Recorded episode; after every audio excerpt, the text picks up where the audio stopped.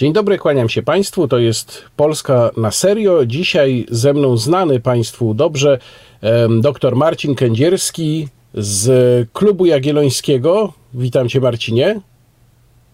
Dzień dobry. Spotykaliśmy się kilkakrotnie w czasie epidemii, no i zawsze te nasze rozmowy się wokół tego koncentrowały, ponieważ ty obserwujesz bardzo uważnie wskaźniki epidemiczne. Jak wiadomo, napisałeś o tym książkę Nie znam się na epidemiach, to po pierwszej fali. Myślę, że będzie sequel tej książki. Wszystko na to wskazuje. W każdym razie materiału jest wystarczająco dużo.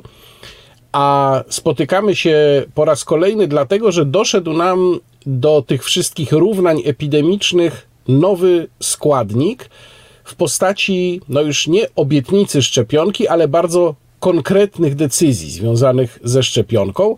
Czyli, krótko przypomnę, nastąpiło zakontraktowanie szczepionek u kilku producentów na poziomie unijnym. Polska, jeżeli się nie mylę, tak jest to sformułowane w Narodowej Strategii Szczepień, zdecydowała się na pięciu producentów. To są szczepionki różnych rodzajów, to znaczy w trzech różnych technologiach sporządzone.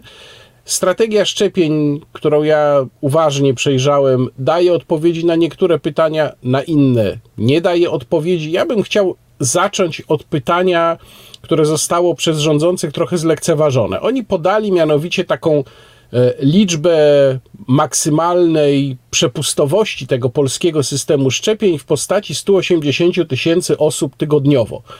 Ja zrobiłem bardzo proste wyliczenie i wyszło mi, że gdyby miało zostać zaszczepionych, e, miało zostać zaszczepione, no to minimum, o którym się mówi w kontekście odporności e, zbiorowiskowej, czyli 70% osób, mm, czyli to jest tam chyba około 26 milionów e, czy 28 milionów Polaków, to trzeba by szczepić przez 7 dni w tygodniu, przez wszystkie tygodnie bez przerwy, przez blisko 3 lata Polaków. No, to się wydaje jednak znacznie odbiegać od obietnic, że szczepionka nam załatwi sprawę w ciągu kilku miesięcy. Jak ty interpretujesz te rządowe zapowiedzi i czy twoim zdaniem w ogóle te, ta, ta liczba 180 tysięcy zaszczepionych tygodniowo jest w Polsce realna? E, Dziękuję za zaproszenie. Zacząłeś od porównania matematycznego, to ja w tym porównaniu matematycznym pozostanę.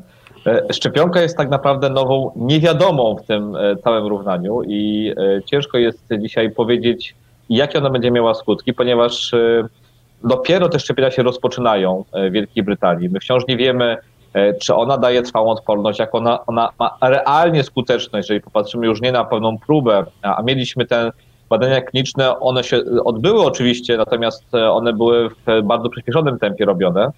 E, I to, co jest, e, jeżeli mówimy o szczepionce, możemy przynajmniej takich kilka niewiadomych podać. No po pierwsze, no ta informacja dotycząca przepustowości systemu i tego, że trzeba byłoby trzech lat na to, żeby zdążyć zaszczepić tę 70% populacji, żeby dać odporność zbiorowiskową.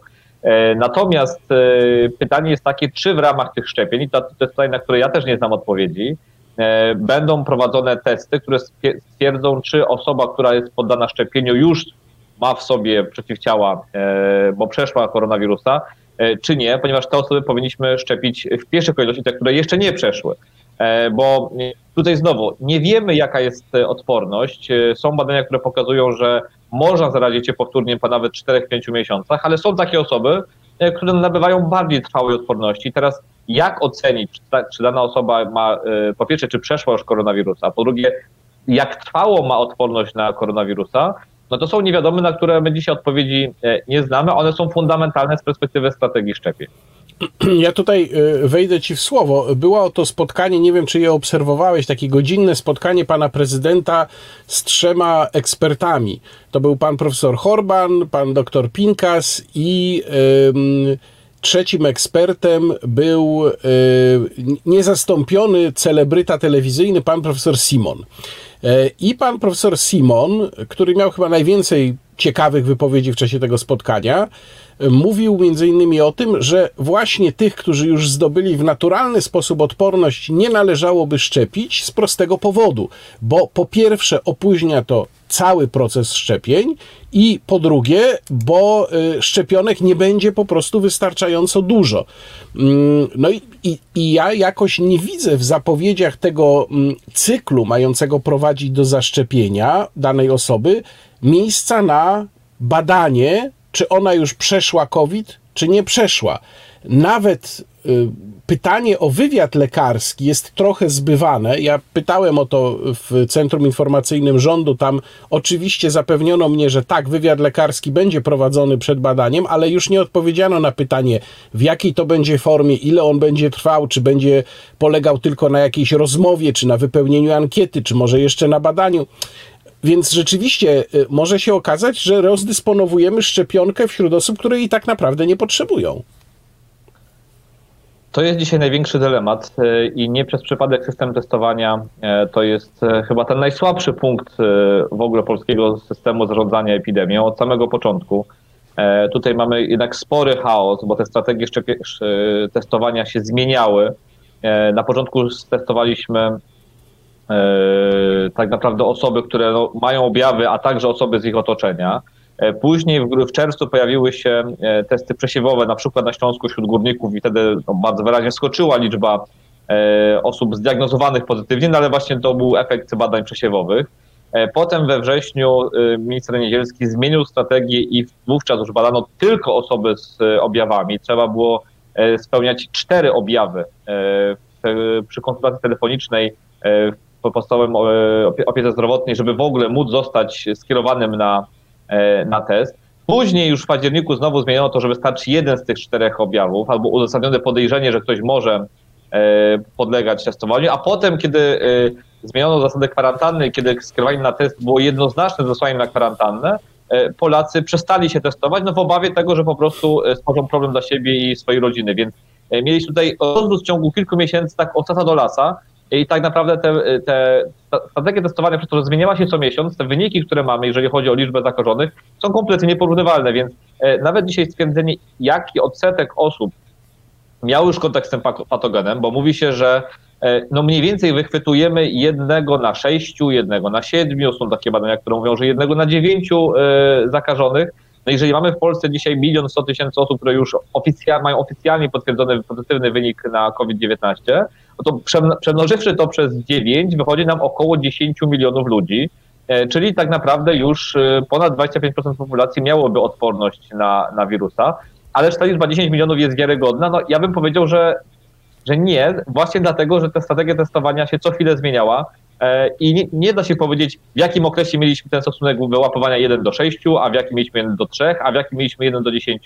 Zwłaszcza, i to już ostatnie zdanie, w, że w tej pierwszym etapie epidemii odsetek testów pozytywnych się wahał między e, na początku epidemii około 5%, później w maju i w czerwcu między 2 a 3%. Potem był taki moment, kiedy testów pozytywnych w sumie w ogóle zrobionych testów było między 1 a 2%.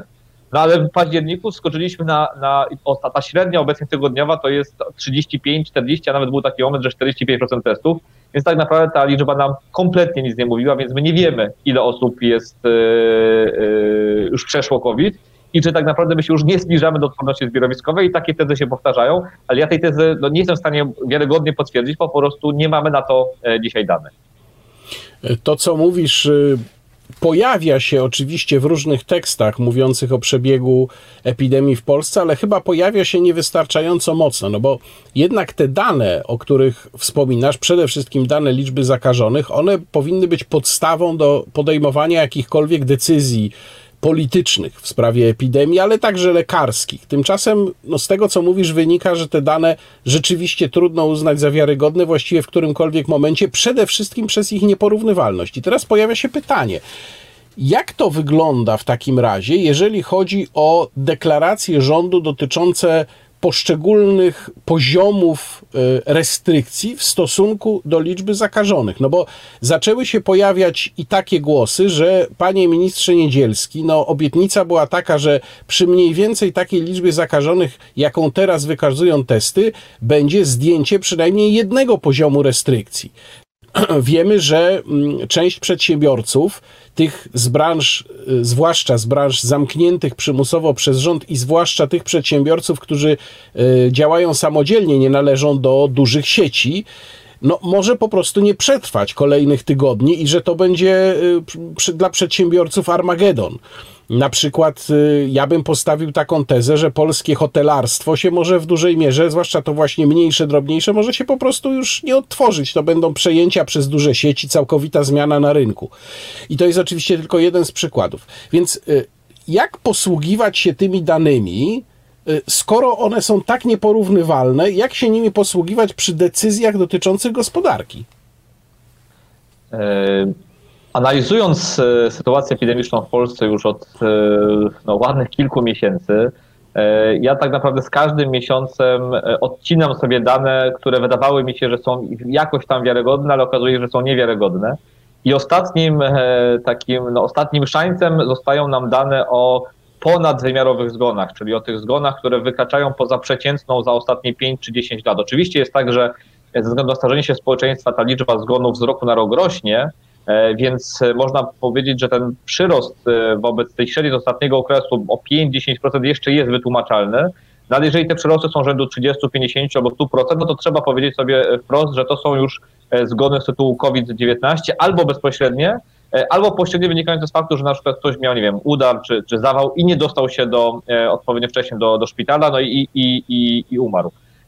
I jeżeli popatrzymy sobie na te takie ponadwymiarowe zgony, które wykraczają ponad 10%, no to y, zasadniczo gdzieś od połowy września my mamy te statystyki tygodniowe na poziomie plus 20, plus 30. No był na przykład taki tydzień, 45 tydzień, to był początek listopada, kiedy mieliśmy 118%. E, za 48 tydzień, to był e, ostatni tydzień listopada, e, to była to było podaj 90, przynajmniej 75% ponad tej, tej przeciętnej liczby zgonów.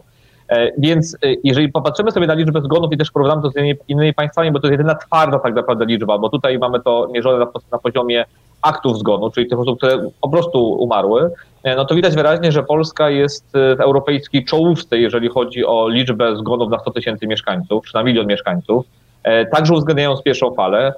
Nie jest wykluczone, że jeżeli utrzymamy ten trend na koniec 2020 roku, będziemy europejskim liderem. No i to jest ważna informacja, ponieważ ona mówi, że tak naprawdę e, Polska zastosowała w jakiejś mierze model szwedzki. E, to znaczy mamy e, bardzo wysoką liczbę zgonów, możliwe, że najwyższą liczbę zgonów w Europie, a jednocześnie jak popatrzymy sobie na wskaźniki gospodarcze, no to Polska radzi sobie relatywnie dobrze. Oczywiście ja wiem, że są branże, które bardzo mocno zostały dotknięte przez kryzys, natomiast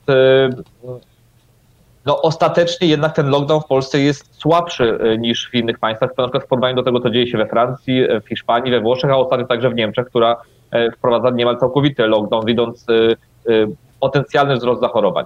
No i teraz odpowiadając na, na to pytanie, czy to jest moment na to, żeby otwierać, no, wydaje mi się, że znowu no, te, te, dane, które mamy, no, nie do końca nam są dla nas wiarygodne, ale jeżeli wierzyć modelom, a jest taki model, który jest stworzony przez Instytut modelowania e, Uniwersytetu Warszawskiego, e, który jest, no to już taka uwaga techniczna, modelem agentowym, czyli tak naprawdę on nie uwzględnia danych, które dostaje z Ministerstwa Zdrowia, natomiast on stara się prognozować ludzkie zachowania i na tej podstawie wypluwać z modelu możliwe skutki, ale ten model pokazuje, że jednak to wypłaszczenie przyjdzie no nie tak szybko i jeżeli popatrzymy nawet na dane te, które mamy, E, no to widać, że e, ten spadek, który widzieliśmy od 3-4 tygodni się zatrzymał, a do tej pory było tak, jak na przykład we wrześniu spadek się zatrzymał, e, no to po spadku tempa zachorowań mieliśmy ponowny wzrost, więc dzisiaj byłbym ostrożny z otwieraniem tej branży ze świadomością, że to oczywiście jest,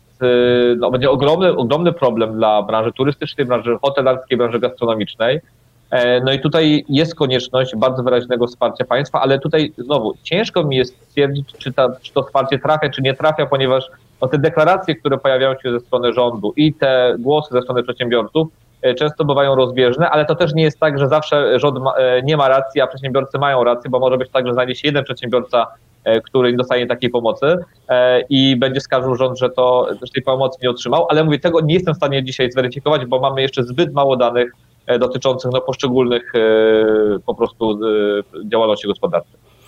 Ja widziałem tabelę, zresztą właśnie sporządzoną przez Klub Jagielloński, która pokazywała, gdzie my jesteśmy w tej hierarchii nadmiarowych zgonów. Natomiast mam tutaj jedną wątpliwość, czy potrafisz ją wyjaśnić. To znaczy, wspomniałeś o tym, że te zgony są albo bezpośrednio z powodu COVID, albo dlatego, że ktoś nie dostał pomocy wystarczająco szybko z inną chorobą. No i właśnie tu się zastanawiam, na ile one są, e, te, na ile te dane są miarodajne, jeżeli chodzi o sytuację z samą epidemią, a na ile one pokazują coś zupełnie innego, co nie y, dotyczy przebiegu epidemii, czyli na ile one pokazują skutek y, procedur wdrożonych w służbie zdrowia. No bo może być tak, że te nadmiarowe zgony w jakiejś części, być może w bardzo dużej części, są skutkiem tego, a więc one nie pokazują nam przebiegu epidemii. One nam pokazują skutki decyzji administracyjnych i politycznych podejmowanych w sprawie tego, jak ma działać ochrona zdrowia w czasie epidemii. Przede wszystkim e, polski system raportowania o e, zgonach i o przyczynach zgonu jest, e, jest niewiarygodny i nawet instytucje międzynarodowe nie uważają, że te dane z Polski są jakkolwiek porównywalne z danymi z innych państw. Natomiast y, no, widać jednak istotną korelację pomiędzy y, raportowaną liczbą zarażeń, a liczbą zgonów po 14, 15, 16 dniach, bo tak mniej więcej się y, przeciętnie datuje zgon po stwierdzeniu COVID-19. Więc podejrzewałbym, że jednak no, istotna większość tych ponadwymiarowych zgonów to są zgony z tytułu bezpośrednio COVID-19, ale oczywiście będą tam też zgony z powodu odleczonej diagnostyki, e, z powodu odroczonych zabiegów, ale e, tutaj ciężko byłoby znaleźć, że na przykład zabiegi, które były odroczone w maju, w kwietniu czy w czerwcu, e, one spowodowały tak precyzyjnie zgon dokładnie w tym momencie, kiedy rosła liczba zachorowań. Więc ten efekt, mówię, to, to jest przypuszczenie, to jest hipoteza, ale wydaje mi się, że jednak istotna część tych zgonów to są zgony z tytułu COVID-19 bezpośrednie. Natomiast no, oczywiście będzie tam grupa zgonów, które są spowodowane niewydolnością służby zdrowia, ale to jest jakby kluczowy element dla oceny stanu epidemii e, i w ogóle dla zarządzania restrykcjami. E, są państwa, które mają o wiele wyższy poziom służby zdrowia, o wiele lepszy, lepszą jakość służby zdrowia, takie jak Włochy, jak Francja, jak Niemcy. No i te państwa, mówiąc brzydko, mogą sobie pozwolić na nieco więcej, na nieco wyższy wzrost liczby zachorowań, e, wiedząc, że ich służba zdrowia to obsłuży. E, natomiast no, to też pokazał przykład e, wiosny. Polski rząd, wiedząc, że Polska Służba Zdrowia e, tak naprawdę nawet w sytuacji normalnej, bez epidemii, no jest na granicy wydolności, nie może sobie pozwolić nawet na minimalny wzrost zachorowań i wiosną to się udało oczywiście ogromnym kosztem gospodarczym. Natomiast to się nie udało już jesienią.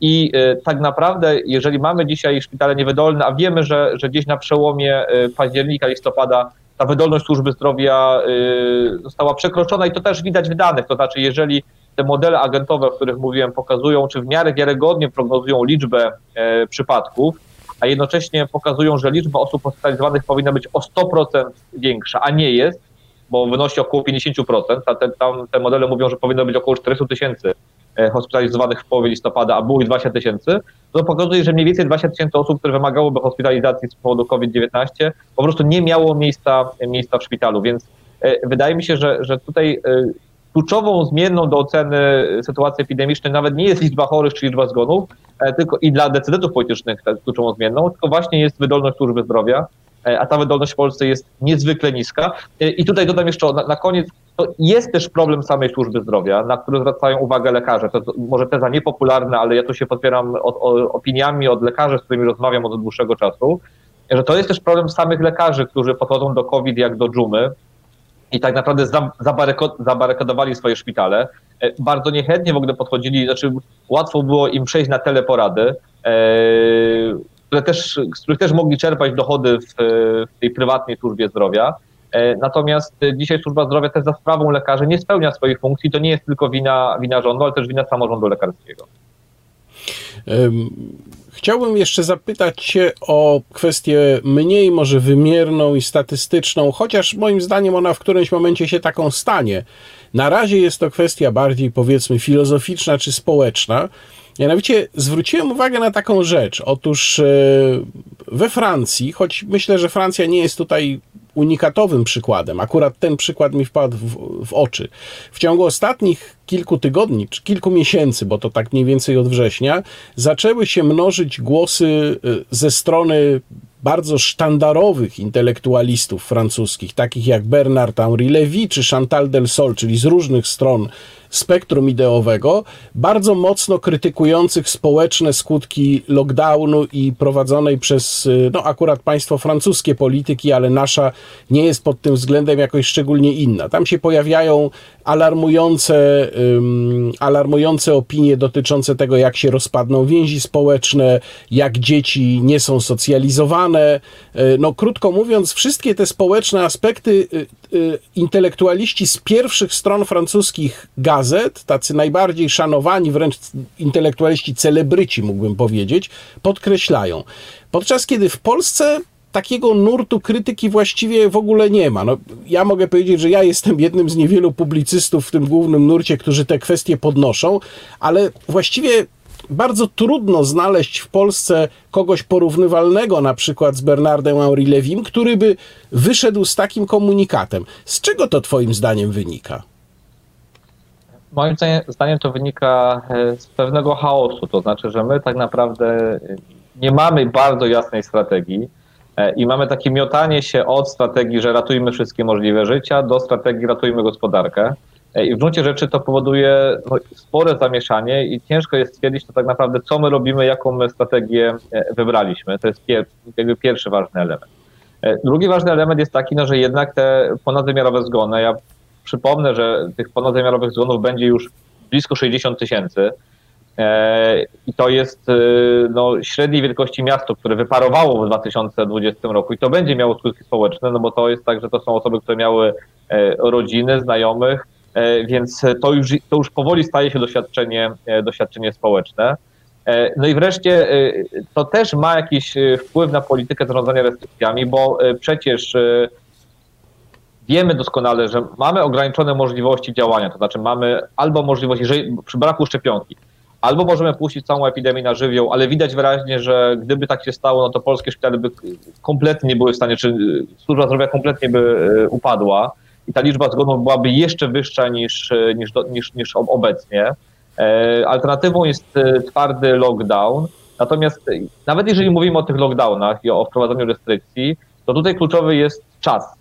I oczywiście to jest e, zawsze jest kwestia historii alternatywnej, natomiast te doświadczenia z epidemii, nawet tych historycznych, pokazują, że wprowadzenie stosunkowo szybko mocnego lockdownu umożliwia e, skrócenie tego lockdownu. Czyli gdyby polski rząd zdecydował się na szybki lockdown, na przykład koło 20 września, 21 września, kiedy już było wiadomo, że ta jesienna fala ruszy, to mogłoby się okazać, że po trzech tygodniach bardzo ostrego lockdownu, w takim okresie już trochę po sezonie, tak, czyli, czyli przełom, przełom lata i jesieni, że można byłoby pod koniec października, tak naprawdę w połowie października zacząć powoli już te sektory gospodarki otwierać i znowu zastanowić się, kiedy wprowadzić kolejny epizod takiego twardego lockdownu dwu, trzy, czterotygodniowego, e, no po to, żeby nie dokonać e, paraliżu. A ten paraliż nas dotknął tak czy, tak czy inaczej, no bo przecież ta liczba zgonów i to, że taka duża liczba osób jednak choruje i ma doświadczenie ciężkiego przebiegu COVID-19, no, ma wpływ na nasze zachowania społeczne. E, no i to, że część Polaków na przykład może już nie być zdecydowana, żeby jednak wyjechać na wakacje, nawet gdyby taka opcja się pojawiła i wspomóc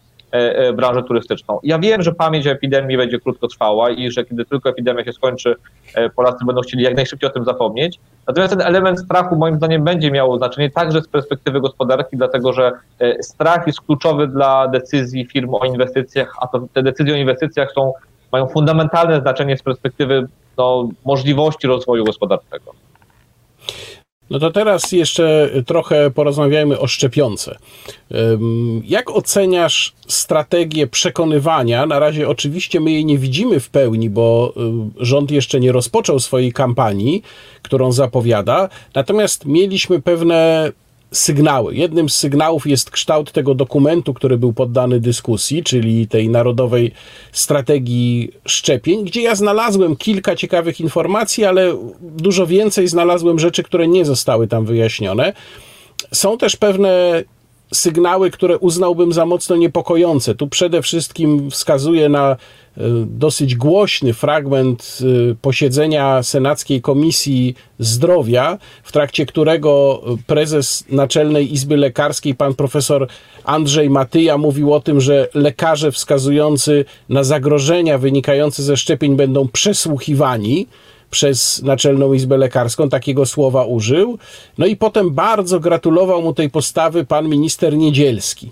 Ja się zastanawiam, czy mm, tego typu wystąpienia nie przyniosą efektu odwrotnego do zamierzonego. To znaczy, zamiast przekonać ludzi, że można się zaszczepić, no raczej przekonają ich, że rzeczywiście mają do czynienia mm, z próbą przymuszenia ich do wzięcia leku, który nie jest dobrze sprawdzony. To zresztą jest w ogóle pytanie, na ile te, mm, te preparaty, te substancje są dobrze sprawdzone. Tutaj też są pewne wątpliwości, podobnie jak są wątpliwości co do kluczowej absolutnie sprawy, to znaczy, czy one tylko ewentualnie łagodzą przebieg choroby u zakażonego, czy też przerywają transmisję wirusa. No i właśnie co do tej drugiej kwestii nie ma stuprocentowej pewności.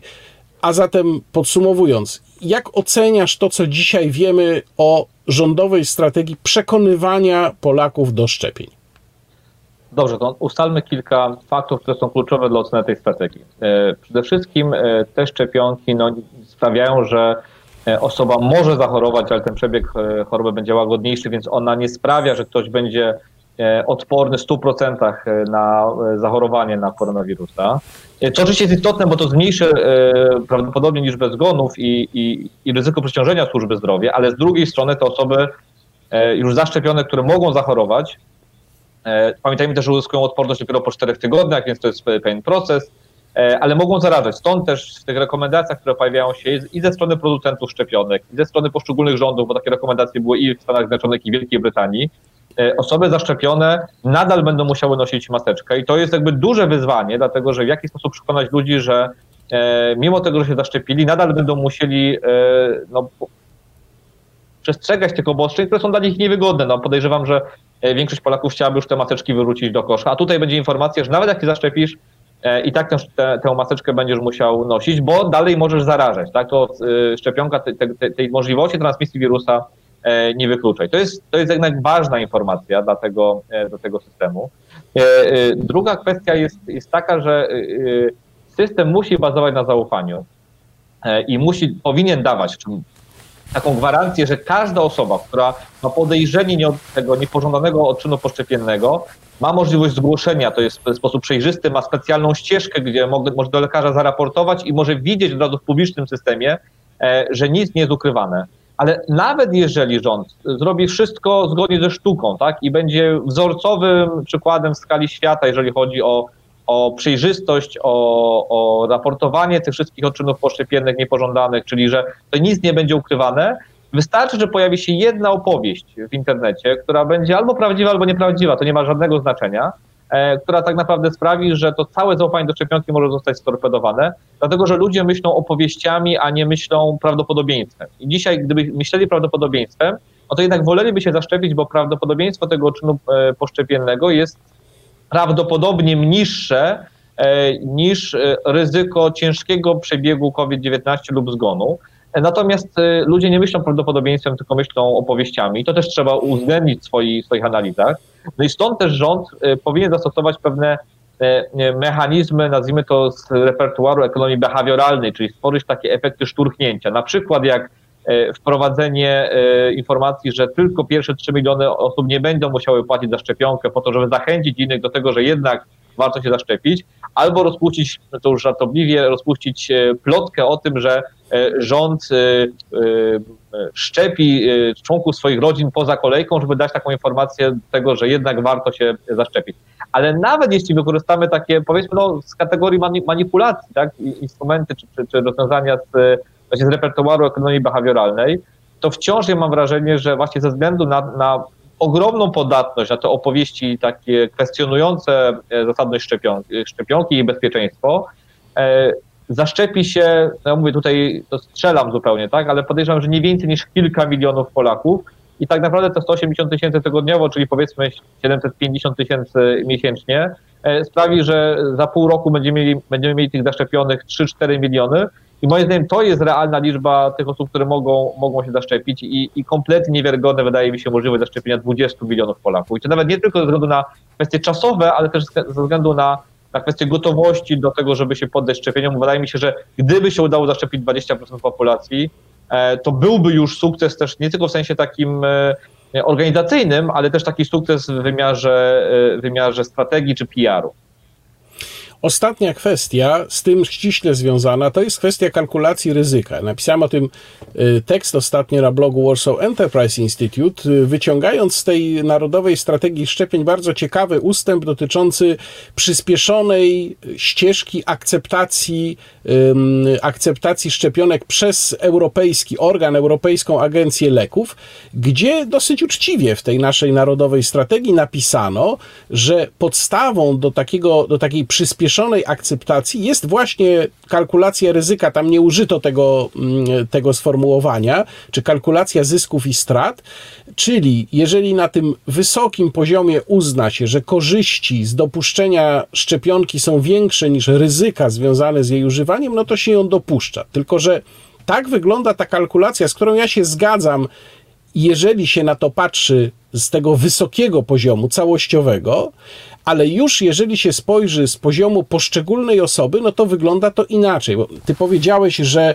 y, ryzyko ciężkiego przebiegu lub nawet śmierci z powodu COVID jest wyższe niż ryzyko niepożądanego odczynu poszczepiennego ale przecież nie u wszystkich. To znaczy, jeżeli ktoś jest względnie młody, względnie zdrowy tryb życia prowadzi, nie ma żadnych chorób towarzyszących, to w zasadzie w jego indywidualnym przypadku kalkulacja ryzyka moim zdaniem jednak wskazuje na to, że nie ma sensu się szczepić. Znaczy, ryzyko tego, że on będzie ciężko przechodził COVID albo tym bardziej umrze z tego powodu, jest po prostu bardzo, bardzo małe.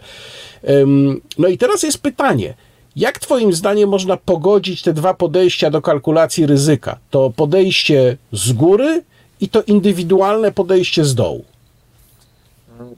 Po pierwsze trzeba pamiętać, że osoby do 16 roku życia nie będą mogły dostawać szczepionki, ponieważ ta szczepionka nie była testowana na dzieciach, więc to już nam wykluczy dużą grupę osób.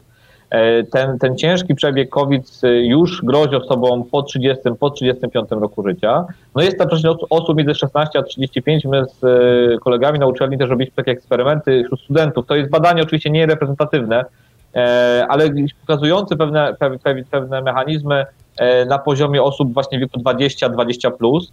E, no i tam ta, ta skłonność do szczepień e, jest na poziomie no, kilkunastu procent. To pokazuje, że większość osób młodych się jednak najprawdopodobniej nie zaszczepi, no właśnie z tych powodów, o których wspomniałeś, czyli tego, że to postrzegane ryzyko ciężkiego przebiegu COVID jest znacznie mniejsze niż ryzyko zaszczepienia, które może spowodować jakieś konsekwencje negatywne, o których nie wiemy. E, ale wracając do, do tego dopuszczenia, dopuszczenia szczepionki do użytku, bo to wydaje mi się bardzo ciekawe, e, to nie jest tak, że jakiś etap został pominięty, tylko zwykle jest tak, że tam mamy 7 e, czy 8 faz dopuszczenia do szczepionki, czyli prace kliniczne, potem mamy badania na zwierzętach, później mamy badania kliniczne na ludziach i dopiero jest tak, że jeżeli zakończymy jeden etap, to możemy rozpocząć kolejny etap. I stąd ta procedura trwa kilka lat. W przypadku tej szczepionki na COVID-19 E, te etapy zachodziły na siebie, czyli e, na przykład ta druga faza badań klinicznych rozpoczęła się zanim się skończyła pierwsza faza badań klinicznych, analogicznie trzecia rozpoczęła się w trakcie trwania drugiej, co sprawiło, że kupiliśmy sobie czas, więc e, ta szczepionka przeszła te wszystkie fazy, natomiast no, ta sekwencja była po prostu ściśnięta, więc, więc to, to nie jest tak, że ta szczepionka nie jest przebadana, Natomiast ja się zgadzam, że zachęcenie zwłaszcza osób poniżej 30 roku życia, E, do szczepień będzie po prostu niezwykle trudne. Ze szczepionki wypadą nam też osoby poniżej 16 roku życia, więc tak naprawdę dzisiaj mówimy o szczepieniu e, w dużej mierze populacji powyżej 35, 40, 40 roku życia. I oczywiście no tutaj jest, wracam do tego, o czym mówiłem na początku, czyli kwestia, czy szczepimy wszystkich, e, czy szczepimy tylko tych, którzy jeszcze nie przeszli COVID-19, ale żeby w ogóle to stwierdzić, musielibyśmy mieć sprawny system testowania, także tych, tych testów antygenowych, które obecnie dopiero wprowadzamy, na ten system testowania niestety pozostawia bardzo wiele do życzenia. Bardzo dziękuję. Moim gościem w programie Polska na Serio był dr Marcin Kędzierski, Uniwersytet Ekonomiczny w Krakowie i Klub Jagielloński. Dziękuję Ci Marcinie. Łukasz Warzecha, kłaniam się. Do zobaczenia.